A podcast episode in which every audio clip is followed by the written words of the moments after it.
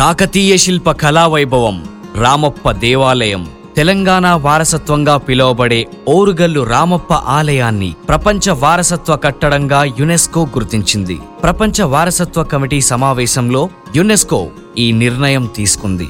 మన తెలుగు రాష్ట్రాల్లో ప్రపంచ వారసత్వంగా గుర్తింపు పొందిన తొలి కట్టడంగా రామప్ప ఆలయం రికార్డు సృష్టించింది. నిన్నటిదాకా భారతదేశం వరకు మాత్రమే తెలిసిన రామప్ప విశిష్టత నేడు ఖండాలు దాటి ప్రపంచమంతటా పాకిపోయింది. రామప్ప ఆలయానికి ఎందుకు ఈ ఘనత దక్కింది? అసలు రామప్ప ఆలయాన్ని యునెస్కో గుర్తించడానికి గల కారణాలేంటి? అలాగే రామప్ప ఆలయ విశిష్టత ఏంటి? తెలుసుకుందాం అన్టోల్డ్ తెలంగాణలో by Arvind Pakide exclusively on Dhwani podcast Ramappa Telugu ప్రజలకు పరిచయం అవసరం లేని పేరు. ముఖ్యంగా తెలంగాణ ప్రాంతంలో ఈ పేరు వినని వారు ఉండరు రామప్ప అనే పేరు వినగానే మనకు ఎర్రని రాతి మీద చెక్కిన శిల్పాలు గుర్తొస్తాయి. కఠినమైన శిలపై చెక్కిన రామప్ప ఆలయ శిల్పాలు అనేక కథలను చెప్తాయి. ప్రాణం లేకున్నా జీవకళ ఉట్టిపడుతూ ఉండేటువంటి ఆ శిల్పాలను పరిశీలనగా చూస్తే వీక్షకుల ప్రాణం లేచొచ్చినట్టు అనిపిస్తుంది. మనం ఎంత బతుకు బతికితే ఏం లాభం? ఆ రాళ్ళలాగా పుడితే బాగుండని ఒక్కోసారి అనిపిస్తుంది. అవకాశం ఉంటే ఆదిత్య త్రీ సిక్స్ నైన్ సినిమాలో లెక్క ఆ గుడి కట్టిన కాలానికి పోయి ఎట్లా కట్టిర్రో ఇంత మంచి శిల్పాలను ఎట్లా చెక్కిర్రో చూడాలన్న కోరిక కూడా పుడుతుంది. ఎందరో శిల్పుల చేతుల్లో జీవం పోసుకున్న ఈ శిల్పాలను ఎన్నిసార్లు చూసినా ఎంతసేపు చూసినా తనివి తీరదు. బతికి ఉన్నాయా అనిపించే శిల్పాలు రాళ్ళ మీద చెక్కబడ్డ పురాణ గాథలు వీటన్నిటినీ చూస్తూ అక్కడే ఉండిపోవాలనిపిస్తుంది. అలా అబ్బురపరిచే శిల్పకళా సంపద రామప్ప ఆలయ సొంతం. ఇక్కడ ప్రతి అంశం అబ్బురపరిచేదే. ప్రతి శిల్పం ఒక్కొక్క కథని చెప్పేదే. కోట్లాది ఉలుల దెబ్బలను తట్టుకొని కోట్లాది రూపాయలతో సైతం మనం ఇప్పుడు తయారు చేయలేని వెలకట్టలేని కళా సంపదగా మారిన గండశిలలు ఇక్కడెన్నో. రాతిని తొలిచి చేసిన సప్తస్వరాలు పలికే స్తంభం మనం ఏ దిక్కున ఉన్నా మనల్నే చూస్తున్నట్టు అనిపించే నంది నీళ్ళల్లో తేలే ఇటుకలు చీపుర్పుల్ల కూడా సులభంగా దూరేంత సన్నటి రంధ్రాలు అద్దం కూడా అచ్చరు వందేలా మలిచిన రాతి స్తంభాలు ఆ స్తంభాల మీద రకరకాల శిల్పాలు గుడి కట్టిన దగ్గర నుంచి ఇప్పటి వరకు రామప్ప నేపథ్యంగా ఉన్న అనేక జానపద కథలు ఇలా ఎన్నెన్నో చిత్ర విచిత్ర విభిన్న విశేషాల సమాహారం రామప్ప దేవాలయం. శతాబ్దాల నాటి జీవకళను తెలియజెప్పే ప్రత్యక్ష సాక్ష్యంగా రామప్ప కట్టడం నిలిచింది. రామప్ప కట్టడం ఈ రోజు ప్రపంచవ్యాప్త గుర్తింపును సంపాదించుకుంది. భారతదేశం తరపున యునెస్కో వారసత్వ కట్టడంగా గుర్తింపునకు నామినేట్ అయ్యి ప్రపంచ ప్రసిద్ధ వారసత్వ కట్టడాల లిస్ట్లో ఈ రోజు చేరింది. ఈ సందర్భంగా రామప్ప ఆలయ చారిత్రక విశేషాలు ధ్వని సమర్పించు అంటోల్ తెలంగాణ ద్వారా మీ అందరి కోసం. రామప్ప ఆలయ చరిత్రను చూస్తే పూర్వపు వరంగల్ జిల్లా ప్రస్తుత ములుగు జిల్లాలో ఈ రామప్ప దేవాలయం ఉంది. వరంగల్ జిల్లా కేంద్రానికి దాదాపు దాదాపు డెబ్బై కిలోమీటర్ల దూరంలో ఈ కోవెల ఉంది. క్రీస్తు శకం పన్నెండు వందల పదమూడవ సంవత్సరంలో కాకతీయ గణపతి దేవుని సైన్యాధ్యక్షుడు రేచెల రుద్రుడు ఈ ఆలయాన్ని నిర్మాణం చేయించాడు. కాకతీయ పాలనా సూత్రం త్రిపుల్ టీ అంటే ట్యాంక్ టౌన్ టెంపుల్ అనే సూత్రం ప్రకారం ఆలయ సమీపంలో విశాలమైన చెరువును కూడా నిర్మాణం చేయించాడు. రేచెల్ల రుద్రుడు ఈ చెరువుతో పాటు మరిన్ని చెరువులు తవ్వించినట్లు శాసనాధారాలు ఉన్నాయి. తన తండ్రి కాటయ్య వలె రుద్రుడు కూడా చెరువులు తవ్వించాడని రామప్ప దేవాలయ శాసనానికి ఇరవై మూడు ఏళ్ళ తరువాతి శాసనమైన గొడిశాల శాసనం చెప్తుంది. రామప్ప ఆలయంలో ఉన్న దైవం పేరు రామలింగేశ్వరుడు. సాధారణంగా కాకతీయులు ఆలయాల నిర్మాణం చేసినప్పుడు ఆలయ నిర్మాతల పేరుతో కానీ రాజు పేరుతో కానీ ఆలయానికి నామకరణం చేసేవారు. అలా కాకుండా ఒక్క ఈ ఆలయ విషయంలో ఆలయానికి రూపకల్పన చేసిన శిల్పాచార్యుడు ప్రధాన శిల్పి అయిన రామప్ప పేరు మీదుగా ఈ ఆలయానికి ఈ పేరు వచ్చిందని ఇక్కడి స్థానికుల జానపద మౌఖిక కథల ద్వారా తెలుస్తోంది. ప్రస్తుతం రామప్ప పేరుకు శివుని పేరు కూడా కలిపి రామలింగేశ్వర ఆలయం లేదా రామప్ప దేవాలయంగా ఈ ఆలయాన్ని పిలుస్తున్నారు. ప్రధాన ఆలయమైన రామప్ప దేవాలయంతో పాటు ఈ గ్రామంలో అనేక ఉపాలయాలు ఎన్నో నిర్మాణం చేసుకున్నాయి. కాకతీయుల ఆలయాల్లో త్రికుటాలయాలు ప్రసిద్ధి చెందాయి. అయితే రామప్ప దేవాలయం మాత్రం త్రికుటాలయం కాదు. కానీ మూడు ప్రవేశ ద్వారాలున్న ఆలయం. ఆలయ నిర్మాణం మొత్తం ఎత్తైన పీఠంపై నక్షత్ర ఆకారంలో జరపబడి తూర్పునకు అభిముఖంగా ఉండి ఉత్తర దక్షిణ దిశల్లో కూడా ప్రవేశ ద్వారాలు ఉన్నాయి. ఆలయ మధ్య భాగంలో నృత్య ప్రదర్శనల కోసం ఒక మహా మండపాన్ని ఏర్పాటు చేశారు. కాకతీయ గణపతి దేవుడి కాలంలో క్రీస్తు శకం పన్నెండు వందల మూడు సంవత్సరం నాటి కొండపర్తి శాసనం కాకతీయ శిల్ప నిర్మాణ సామర్థ్యాన్ని ఒక శ్లోకంలో వర్ణించింది. ప్రాకారో జయతి త్రికూటం అభితస్థల తేత నిర్మాపిత సుశ్లిషై కమశీర్షకై రూపచితో నీలోపలై కల్పిత యశ్చా లక్షిత సంధిబంధ కథనా దేకశిర తక్షకై అనే శ్లోకం కాకతీయ ఆలయ నిర్మాణ విధానాన్ని వర్ణించింది. దీని అర్థం ఏంటంటే నల్లని రాళ్ళను సమానంగా నున్నగా చెక్కి దగ్గరగా కూర్చి నిర్మించిన త్రికూట ప్రాకారం విలసిల్లుతూ ఉంది. అతుకుల గీతలు కూడా కనిపించకుండా ఏకశిలా నిర్మితంగా భాషించే ఈ ప్రాకారాన్ని మహాశిల్పులు మహా ప్రయత్నంతో నిర్మించారని ఈ శ్లోకం యొక్క అర్థం. ఈ మాటలను నిజం చేస్తూ కాకతీయుల నిర్మాణ ప్రతిభకు అద్దం పట్టే విధంగా జరిగినటువంటి గొప్ప నిర్మాణం రామప్ప దేవాలయం. కాకతీయుల కాలంలో ఆలయాలంటే కేవలం పూజలు మొక్కుబడులు చెల్లించుకునేందుకు మాత్రమే కాకుండా సామాజిక క్షేత్రాలుగా పనిచేసేవని ప్రముఖ చరిత్రకారుడు కెఏ నీలకంఠ శాస్త్రి గారి అభిప్రాయం నూటికి నూరు పాలు నిజం. భూస్వామిగా యజమానిగా సరుకులు సేవల వినియోగదారుగా బ్యాంకుగా విద్యార్థులకు పాఠశాలగా సైనికులకు శిక్షణా కేంద్రంగా వైద్యశాలగా రంగస్థలంగా వివాహాలు జరిపే కళ్యాణ మండపంగా సాయంకాలాల్లో సాంస్కృతిక కార్యక్రమాలకు వేదికగా ఒక్క మాటలో చెప్పాలంటే ఆనాటి సామాజిక సాంస్కృతిక కేంద్రంగా రామప్ప దేవాలయం ఉండేది. ఎటువంటి సాంకేతిక పరిజ్ఞానం యంత్రాలు లేని ఆ కాలంలో సన్నని దారం కూడా ఒక శిల్పంలో నుండి మరొక వైపుకి వెళ్ళేంత సునిశ్చితమైన పనితనాన్ని ఆనాటి శిల్పులు చూపించారు. రామప్ప దేవాలయం శిల్పకళకు పెట్టింది పేరు. శిల్పాలు ఇంత అందంగా మలచగలడానికి శిల్పుల నైపుణ్యం ప్రధాన కారణం. అదొక్కటే కాకుండా రామప్ప దేవాలయానికి మరికొన్ని ప్రత్యేకతలున్నాయి. అవేంటంటే ఇసుకని పునాదిగా వాడి పటిష్టమైన ఆలయాన్ని నిర్మాణం చేయడం. స్థానికంగా దొరికే ఎర్రని డోలరైట్ రాయిని వాడటం. స్థానికంగా అందుబాటులో లేని నల్లటి గ్రనైట్ అంటే చలువరాయిని ప్రత్యేకంగా రవాణా చేయించి ఆలయ రంగమండపం అవసరమైన ప్రాంతాల్లో ఉపయోగించటం. కఠినమైన రాతిపై శిల్పాలు చెక్కిన తరువాత అద్దం లాంటి నునుపుదనం వచ్చేంత వరకు ఓపికగా వాటిని చిత్రిక పట్టడం ఆలయ కప్పు భారాన్ని మోయడానికి అనుగుణంగా నల్లరాతి గ్రనైట్ శిల్పాలను ఉపయోగించడం శిల్పాకృతుల ముహాల్లో హావాభావాలు పలికించే విధంగా శిల్పాలు చెక్కడం ఆలయ విమాన గోపురం నిర్మాణం కోసం నీటిలో తేలే ఇటుకలని ఉపయోగించడం. కాకతీయులు నిర్మించిన ప్రతి ఆలయాన్ని కూడా శాండ్ బాక్స్ టెక్నాలజీతోనే నిర్మాణం చేయించారు. ఆలయ పునాదుల్లో పన్నెండు నుంచి పదిహేను అడుగుల లోతులో సన్నని ఇసుకను నింపి ఆ పైన రాళ్ళతో పునాదులు వేశారు. భూకంపాలు వచ్చినా ఆలయం కుంగకుండా ఉండేందుకే ఈ విధానాన్ని అనుసరించారు. అందుకే ఎనిమిది వందల ఏళ్ళలో ఎన్నో భూకంపాలు వచ్చినా కూడా ఇసుక షాక్ అబ్జర్వ్ లాగా పనిచేసింది. అందుకే ఎన్నో వందల ప్రకృతి వైపరీత్యాలు వచ్చినా ఆలయం చెక్కు చెదరలేదు. రామప్ప ఆలయ విమాన గోపురం నిర్మాణంలో ఉపయోగించిన ఇటుకలు చాలా ప్రత్యేకమైనవి. ఆలయం మొత్తం బరువైన రాతితో నిర్మాణం చేపట్టడం మూలాన విమాన గోపురం కూడా రాతితో చేపడితే ఆలయ పునాదులు బరువును తట్టుకోవడం కష్టమని భావించి తేలికైన ఇటుకలను తయారు చేశారు. ఈ ఇటుకలను ప్రత్యేక రకమైన మట్టి మాత్రమే కాకుండా సన్నని ఇసుక ఇసుకతో పాటు అడవి మొక్కల జిగురు ఊక పొట్టు మరికొన్ని పదార్థాలు కలిపి తయారు చేసేవారు. రకరకాల పదార్థాలని నిర్ణీత మోతాదులో ఉపయోగించడం మూలాన ఇటుక గట్టితనం తగ్గకుండానే అవి తేలికగా ఉండే లక్షణాన్ని కలిగి ఉంటాయి. తద్వారా ఇటుకను నీటిలో వేస్తే తేలేంతగా లైట్ వెయిట్తో ఉంటాయి. శాస్త్రీయంగా చెప్పాలంటే నీటి సాంద్రత ఒక గ్రామ్ పర్ సెంటీగ్రేడ్ అవుతే రామప్ప ఆలయ ఇటుకలు జీరో పాయింట్ తొమ్మిది గ్రామ్స్. ఇందుమూలానే ఇటుకలు స్పాంజిలో ఉన్నట్టు లోపలంతా బోలుతనం ఉంటుంది. ఈ పోరస్నెస్ వల్ల కరిగించిన సున్నం బెల్లపు పాకం లాంటి వాటిని పీల్చుకొని ఇటుక దృఢంగా ఉండి ఎక్కువ బరువుని మోయగలుగుతుంది. కాకతీయ శిల్పులకు మాత్రమే సొంతమైనటువంటి పరిజ్ఞానం ఇది. భారతదేశంలో విరజిల్లిన అద్భుత శిల్పరీతుల్లో కాకతీయ శిల్పరీతి కూడా ఒకటి. శాతవాహనుల తర్వాత అంతటి చక్కటి రూపలావణ్యంతో బాగా నగిషి చేసి శిల్ప ప్రక్రియ మళ్ళీ కాకతీయుల కాలంలోనే జరిగింది. రెండున్నర శతాబ్దాల్లో వేల కొద్ది శిల్పాలు చెక్కించి భారతీయ శిల్పకళా చరిత్రలో తమకంటూ ఒక ప్రత్యేక స్థానాన్ని సంపాదించుకున్నారు కాకతీయ శిల్పులు. దేవాలయాల్లోని స్తంభాల నిర్మాణ రీతి వాటిని నిలబెట్టిన విధానం గర్భాలయ ముఖద్వారాలను బట్టి అవి కాకతీయ ఆలయాలో కావో సులభంగా చెప్పొచ్చు. కాకతీయ శిల్పరీతికి మార్గదర్శకమైనది హోయసల శిల్పరీతి. కాకతీయ దేవాలయ నిర్మాణానికి దాదాపు రెండు వందల సంవత్సరాలకు పూర్వమే హోయసలులు కర్ణాటకలోని బేలూరు హలిబేడు సోమనాథపురలలో అద్భుతమైనటువంటి దేవాలయాలను నిర్మాణం చేయించారు. ఆ దేవాలయాల మీద కనబడే గజపట్టికలు పద్మపట్టికలు లతలు తీగలు వంటివి కాకతీయ దేవాలయాల్లో కూడా కనిపిస్తాయి. అయితే హోయసల శిల్పరీతికి కాకతీయ శిల్పరీతికి కొన్ని భేదాలు కనిపిస్తాయి. హోయసల శిల్పులు ఆలయాల బయటి వైపున మాత్రమే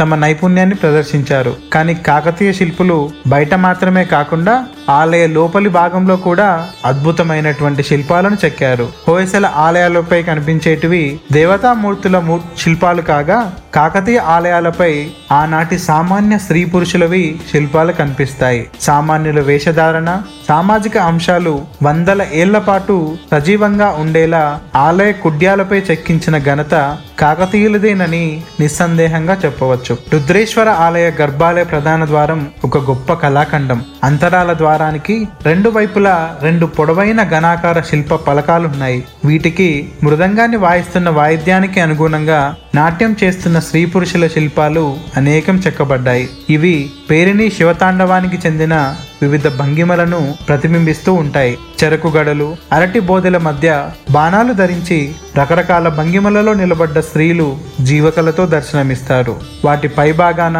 సింహాల వరుసలు వాటి పైభాగాన సింహాల వరుసలు లతలు వాయిద్యకారుల చిత్రాలు అందంగా తీర్చిదిద్దబడ్డాయి. గర్భాలయంలో ఉన్న పెద్ద రామలింగేశ్వర మహాలింగం హనుమకొండలోని వెయ్యి స్తంభాల గుడిలో ఉన్న రుద్రేశ్వరునితో పోటీ పడుతుందా అన్నట్లు కనువిందు చేస్తుంది. పానవట్టం పైన భాగంలోనే కాకుండా కింది భాగంలో కూడా సన్నని గీతలు గీతలుగా అందంగా చెక్కిన పద్ధతి చూపరులను అబ్బురపరుస్తుంది. ప్రధాన లింగం నల్లని కాంతులీనుతూ నిన్ననో మొన్ననో చెక్కినట్లు కనిపిస్తుంది. గర్భగుడిలో ఎటువంటి దీపం గాని లైట్ గాని లేకపోయినా బయట వెళ్తురున్నంత సేపు శివలింగంపై వెలుగు ప్రసరించడం ఆనాటి శిల్పుల నిర్మాణ కౌశల్యాన్ని చాటుతుంది. ఆలయ రంగమండపంలోని నల్లని స్తంభాలపై పడే వెలుగు పరావర్తనం చెంది గర్భగుడిలోకి ప్రసరించేలా ఈ నిర్మాణం చేపట్టారు. ప్రధాన ఆలయానికి కుడివైపునున్న ఈ శిల్పం చాలా ప్రత్యేకమైంది. సంగీతాన్ని వినిపించే రాతి శిల్పంగా ఇది ప్రసిద్ధి. బయటకు చూడ్డానికి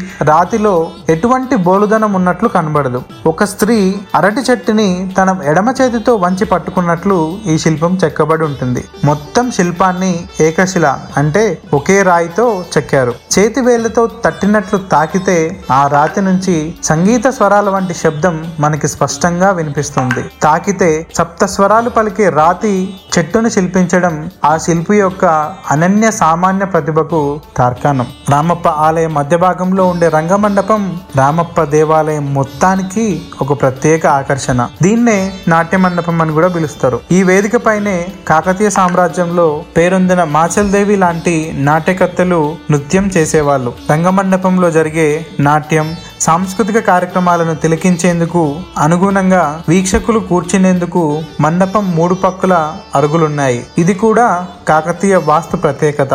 రంగమండపం నైరుతి స్తంభానికి చెక్కినటువంటి రతి మన్మధులు పాలసముద్ర మదనం వాయువ్య స్తంభానికి చెక్కిన గోపికలు కృష్ణుల శిల్పాలు నాలుగు అంగుళాల ఎత్తులోనే చెక్కబడి శిల్పుల నైపుణ్యతను చూపిస్తాయి. నైరుతి ఈశాన్య స్తంభాల శిల్పాల మధ్య కేవలం సన్నని సూది మాత్రం దూరేటంతటి సన్నని రంధ్రాలను తొడవడం శిల్పి నైపుణ్యానికి ప్రతీక. రంగమండపం ఉత్తర దూలానికి గజాసురుని భక్తికి వశుడై అతని పొట్టలో బంధించబడ్డ శివుడు ఎనిమిది చేతులతో నాట్యం చేస్తున్న నటరాజుగా శిల్పించబడ్డాడు. మండపం కప్పులో పది చేతులతో నర్తిస్తున్న నటరాజు శిల్పం అత్యద్భుతంగా చెక్కబడ్డది. రామప్ప ఆలయం ఎంత ఇంపార్టెంటో రామప్ప శాసనం కూడా అంతే ప్రత్యేకమైంది. రామప్ప ఆలయాన్ని నిర్మాణం చేయించిన సందర్భంగా ఆలయాన్ని నిర్మాణం చేసిన రేచల రుద్రుడు సంస్కృతంలో రెండు వందల నాలుగు పంక్తులతో ఒక శాసనాన్ని వేయించి దాన్ని ఎండా వానల నుంచి రక్షణకు ఒక మండపం మండపాన్ని కట్టించాడు. నాలుగు స్తంభాలపై అందమైన కప్పుతో నిర్మించిన శాసన మండపం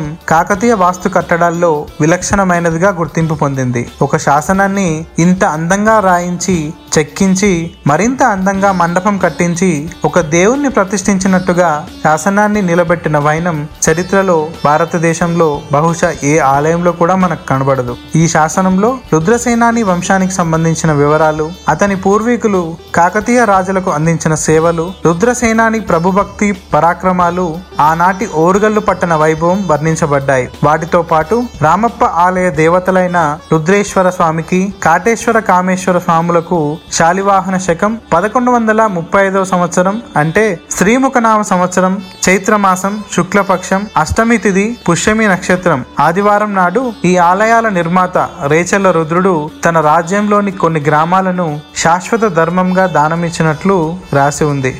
శాసనంలో పేర్కొన్న తేదీ క్రీస్తు శకం పన్నెండు వందల పదమూడు మార్చి ముప్పై ఒకటిగా మనం గుర్తించవచ్చు. రామప్ప ఆలయంలోని నంది కాకతీయ శైలికే తలమానికంగా పేరొందింది. ప్రధాన ఆలయానికి ఎదురుగా ఆలయ తూర్పు ముఖ ద్వారం ఎదురుగా ఎత్తైన నంది మండపంలో మెడపట్టెలు చిరుగంటెలు అందమైన ఆహార్యం బలిష్టమైన సౌ- శరీర సౌష్ఠవంతో ఉన్న నందీశ్వరిని చూడడానికి రెండు కళ్ళు చాలవంటే అతిశయోక్తి కాదు. ఇదే నందికి మరొక ప్రత్యేకత కూడా ఉంది. ఒక కాలు కొంచెం పైకి పైకెత్తి పట్టుకొని చెవులు రెక్కించి యజమాని అయిన శివుడు తనని ఎప్పుడు ఆజ్ఞాపిస్తాడా? ఎప్పుడు వెళ్దామా? అని ఎదురు చూస్తున్నట్లు ఉంటుంది. అలాగే ముందు నిలబడి చూస్తే ఎటు నుంచి చూసినా నంది మన వైపే చూస్తున్నట్లు ఉంటుంది. దాని శరీరం నునుపు అలంకరించిన ఆభరణాల్లోని నిశితత్వం స్పష్టంగా గమనించవచ్చు. వ్యవసాయం పట్ల మక్కువ గల కాకతీయ రాజుల అభిమతానికి మచ్చుతునకగా తమ దుక్కిటెట్ల పట్ల మమకారాన్ని అంతా కలిపి చెక్కినట్లుగా నంది మనకు కనిపిస్తుంది. రామప్ప ఆలయంలోని మరొక ప్రత్యేకత ఆలయ కుడ్య శిల్పాలు. దేవతామూర్తుల శిల్పాలన్నీ దేవాలయ అంతర్భాగాల్లో ఉండగా ఆలయానికి సపోర్టుగా నిలిపిన ఊత శిల్పాలు దేవాలయం చుట్టూ ఉన్న గోడలకి ఉన్నాయి. స్తంభాలపైనున్న చూరుని ఎత్తి పట్టుకున్నట్లుగా ఈ శిల్పాలుంటాయి. ఇలాంటివి ఆలయ మూడు ప్రవేశ ద్వారాలకి రెండు వైపులా రెండేసి చొప్పున మొత్తం పన్నెండు నిలువెత్తు శిల్పాలున్నాయి. నృత్య భంగిమల్లో ఉన్న ఈ శ్రీ నృత్య భంగిమలో ఉన్న ఈ శిల్పాలను మదనికలు సాలబంజికలు నర్తకీమణులు ఇలా అనేక రకాల పేర్లతో పిలుస్తున్నారు. కాకతీయ శిల్పరీతికే ఇవి తలమానికాలు. ఇవి లైఫ్ సైజులో అత్యంత రమణీయంగా ఉంటాయి. ఈ శిల్పాల నునుపుతనం నాజుకుతనం అబ్బురపడేలా ఉంటుంది. నిజానికి కాకతీయ శిల్పంలో ఏది నృత్య శిల్పమో ఏది కాదో తేల్చి చెప్పడం చాలా కష్టం. అలా తేల్చడానికి సాంకేతికంగా కొన్ని ఆధారాలున్నా కళా దృష్టితో చూస్తే మాత్రం కాకతీయ శిల్పం మొత్తం లయాన్వితమైన నృత్య శిల్పం అని అనుకోవాలి. ఉదాహరణకు ఎర్రని రాతిలో ఏమంత ప్రాధాన్యత లేని స్థలాల్లో చెక్కిన అలంకార శిల్పంలోని సింహం నడుం మీద నిల్చొని ఒక చేత కత్తి మరొక చేత డాలు ధరించి ఉండి యుద్ధం చేస్తున్నట్లు ఒక శిల్పం ఉంటుంది. అదే సమయంలో నృత్యం చేస్తున్నట్టు ఉన్నట్లు ఉంటుంది. రూపకల్పనలో కానీ జీవ చైతన్య స్ఫురణలో కానీ కాకతీయ శిల్పాలు స్వతంత్ర స్వతంత్ర రీతికి చెందినవిగా స్పష్టంగా చెప్పుకోవచ్చు. దేశంలోని మరే శిల్ప రీతిని వీటితో పోల్చి చూడలేం. శివప్రియ నాట్య భంగిమ రామప్ప ఆలయంలోని మరొక ఆకర్షణ. రంగమండపం ఆగ్నేయ స్తంభానికి చెక్కిన ఒక పేరిణి నృత్య శిల్పంలో శివప్రియ నాట్య భంగిమ కనిపిస్తుంది. ఈ శిల్పంలో ముగ్గురు స్త్రీలు నాలుగు కాళ్ళతో నాట్యం చేస్తున్నట్లుగా శిల్పించబడ్డారు. మధ్యలో ఉన్న స్త్రీ కుడికాలు తన కుడివైపునున్న స్త్రీకి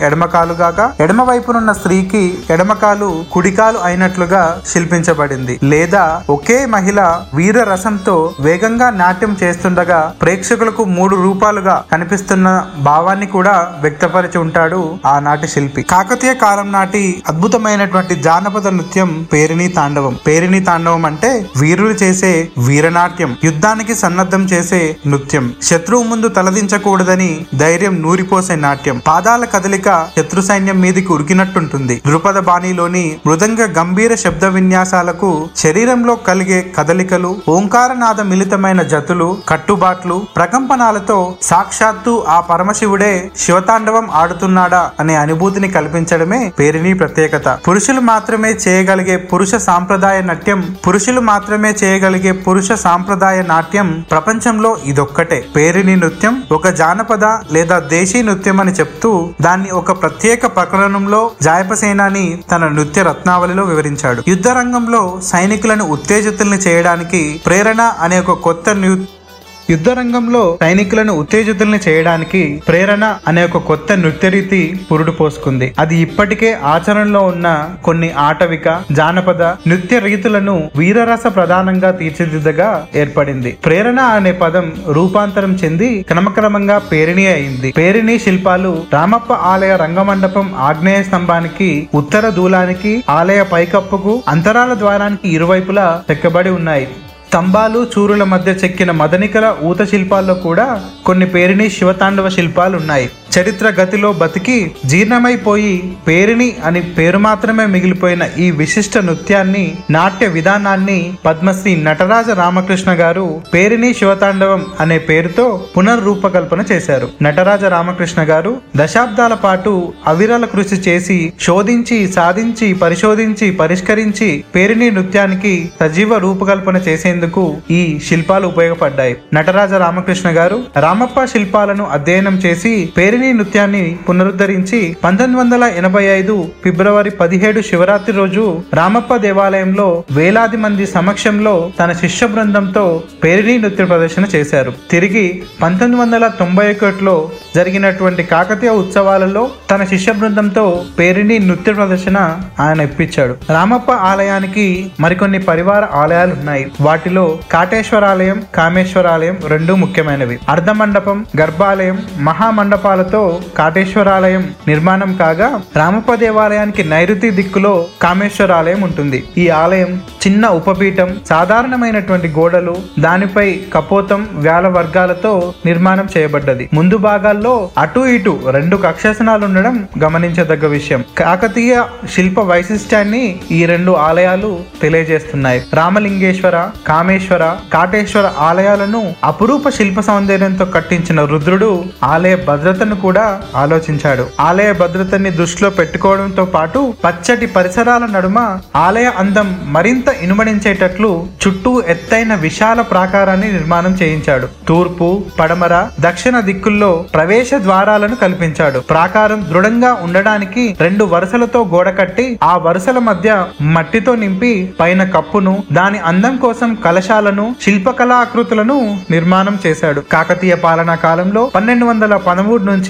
పదమూడు వందల ఇరవై మూడు వరకు. అంటే దాదాపు నూట పది సంవత్సరాలు ఎంతో వైభవంతో నిరంతరం పూజాధికాలతో ఒక వెలుగు వెలిగిన రామప్ప ఆలయాలు పద్నాలుగవ శతాబ్ద ప్రారంభంలో కాకతీయ రాజ్యంపై దండయాత్రలు చేసిన ఢిల్లీ సుల్తాన్ల విధ్వంసకాండకు గురయ్యాయి. రామప్ప ఆలయంపై అనేక మార్లు దండయాత్రలు జరిగాయి. నీటితో తేలే ఇటుకలతో నిర్మించిన ఆలయ గోపురం ముష్కరుల దాడిలో ధ్వంసమైంది. ఇదే సమయంలో అనేక అపురూప విగ్రహాలు ముక్కలు ముక్కలయ్యాయి. అద్భుతమైనటువంటి శిల్ప సౌందర్యంతో అలరారుతున్న రామప్ప ఆలయ శిల్పాలు కకావికలమయ్యాయి. రామప్ప ఆలయాలు శిథిలం అవడానికి మరొక కారణం కూడా ఉంది. కాకతీయ వాస్తు శైలి ప్రత్యేకత అయినటువంటి ఇసుక పునాదులను ఉపయోగించడం కూడా ఆలయ శిథిలం అవడానికి కారణం. ఇసుక పునాది మీద నిర్మించిన బరువైన ఆలయం ఒత్తిడికి ఇసుక అటు ఇటు జరిగి కిందికి మీదికి జారిపోయి ఆలయం కుంగిపోవడానికి ఒక కారణమైంది. గత ఎనిమిది వందల సంవత్సరాల కాలంలో చోటు చేసుకున్న చిన్న చిన్న భూకంపాల తాకిడికి ఆలయం దెబ్బ దెబ్బతినడం కూడా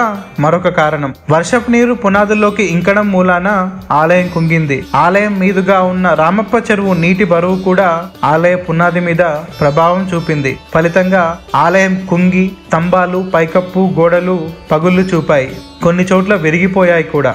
రామప్ప ఆలయ ప్రవేశ ద్వారానికి సమీపంలో నైరుతి దిక్కులో వంద గజాల దూరంలో గొల్లగుడి పేరుతో ఒక త్రికుటాలయం ఉంది. వాయువ్యంలో చాళుక్య రీతిలో నిర్మించిన మరొక ఆలయం చెరువు కట్ట పైన కుడివైపున మరొక త్రికుటాలయం ఉంది. ప్రధాన ఆలయం నుంచి దక్షిణంగా రామప్ప చెరువు వైపుకు వెళ్తున్నప్పుడు రోడ్డుకు ఎడమ పక్కన పంట పొలాల్లో రెండు మూడు దేవాలయాలు శిథిలావస్థలో కనిపిస్తాయి. ఇలా శిథిలమవుతున్న ఈ చెరువు గట్టు ఆలయాలన్నీ కూడా చూడదగ్గ కట్టడాలు రామప్ప ఆలయాలను నిర్మాణం చేయించిన రేచర్ల రుద్రుడు ఇక్కడ వేయించిన శాసనంలో తాను ఎవరికైనా శత్రువు కావచ్చు. కానీ ఈ ఆలయం కాదు. ధర్మం ఎవరికైనా ధర్మమే. ధర్మానికి ప్రతీక అయిన ఈ ఆలయాన్ని ధ్వంసం చేయకూడదు అని వేడుకున్నాడు. కాపాడాల్సిన బాధ్యత ఉన్న వాళ్ళు కాపాడకపోతే పదివేల జన్మలు పేడలో పురుగులుగా పుడతారని శాపం కూడా రాయించాడు. అయితే సుమారు వంద సంవత్సరాల క్రితం ఈ ప్రాంతాన్ని పాలించిన నిజాం నవాబు రామప్ప ఆలయాలను పునరుద్ధరించేందుకు పూనుకున్నాడు. నిజాం ప్రభుత్వంలో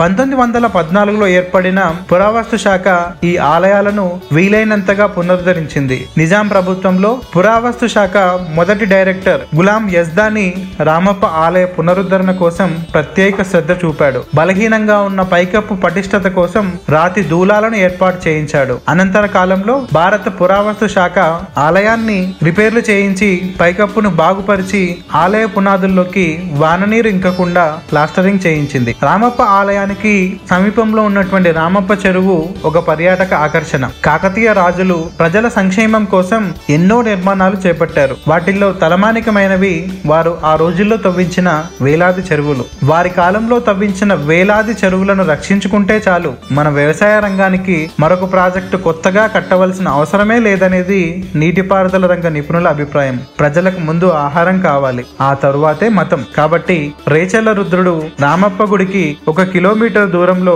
కొండల మధ్య ఆనకట్ట కట్టించి ఒక పెద్ద తటాకాన్ని ఏర్పరిచాడు. దీనిని రామప్ప చెరువు అని పిలుస్తున్నారు. ఈ చెరువు ఇప్పటికీ దాదాపు పదివేల ఎకరాల పైన భూమికి సాగునీటిని కొన్ని వందల గ్రామాలకి తాగునీటిని అందిస్తోంది. తెలంగాణ రాష్ట్ర ఆవిర్భావం తర్వాత రామప్ప దేవాలయానికి ప్రపంచవ్యాప్త గుర్తింపును తీసుకొని రావడానికి తెలంగాణ ప్రభుత్వం నడుం కట్టింది. రామప్ప వారస రామప్పను వారసత్వ సంపదగా గుర్తించాలని కోరుతూ తెలంగాణ ప్రభుత్వం చేసిన విజ్ఞప్తి మేరకు భారత ప్రభుత్వం United Nations Educational and Scientific Cultural Organization యునెస్కోకి దరఖాస్తు చేసింది. రామప్ప ఆలయ నిర్మాణం ప్రపంచ స్థాయిలో ఎలా ప్రత్యేకతను సంతరించుకుందో వివరిస్తూ తెలంగాణ ప్రభుత్వం నివేదిక పంపింది. అనంతరం యునెస్కో అనుబంధ సంస్థ అయినటువంటి ఐకోమాస్ ప్రతినిధిగా వాసు పోషానందన్ రెండు వేల పంతొమ్మిదిలో రామప్ప దేవాలయాన్ని సందర్శించారు. అనువనువు ఆలయాన్ని పరిశీలించారు. రమణీయమైనటువంటి శిల్పకళతో అలరారే రామప్ప దేవాలయానికి ప్రపంచ వారసత్వ హోదా రావడానికి కావలసిన అన్ని అర్హతలున్నాయని కితాబిచ్చారు. రెండు వేల ఇరవై జూలైలో యునెస్కో హెరిటేజ్ ప్రతినిధులు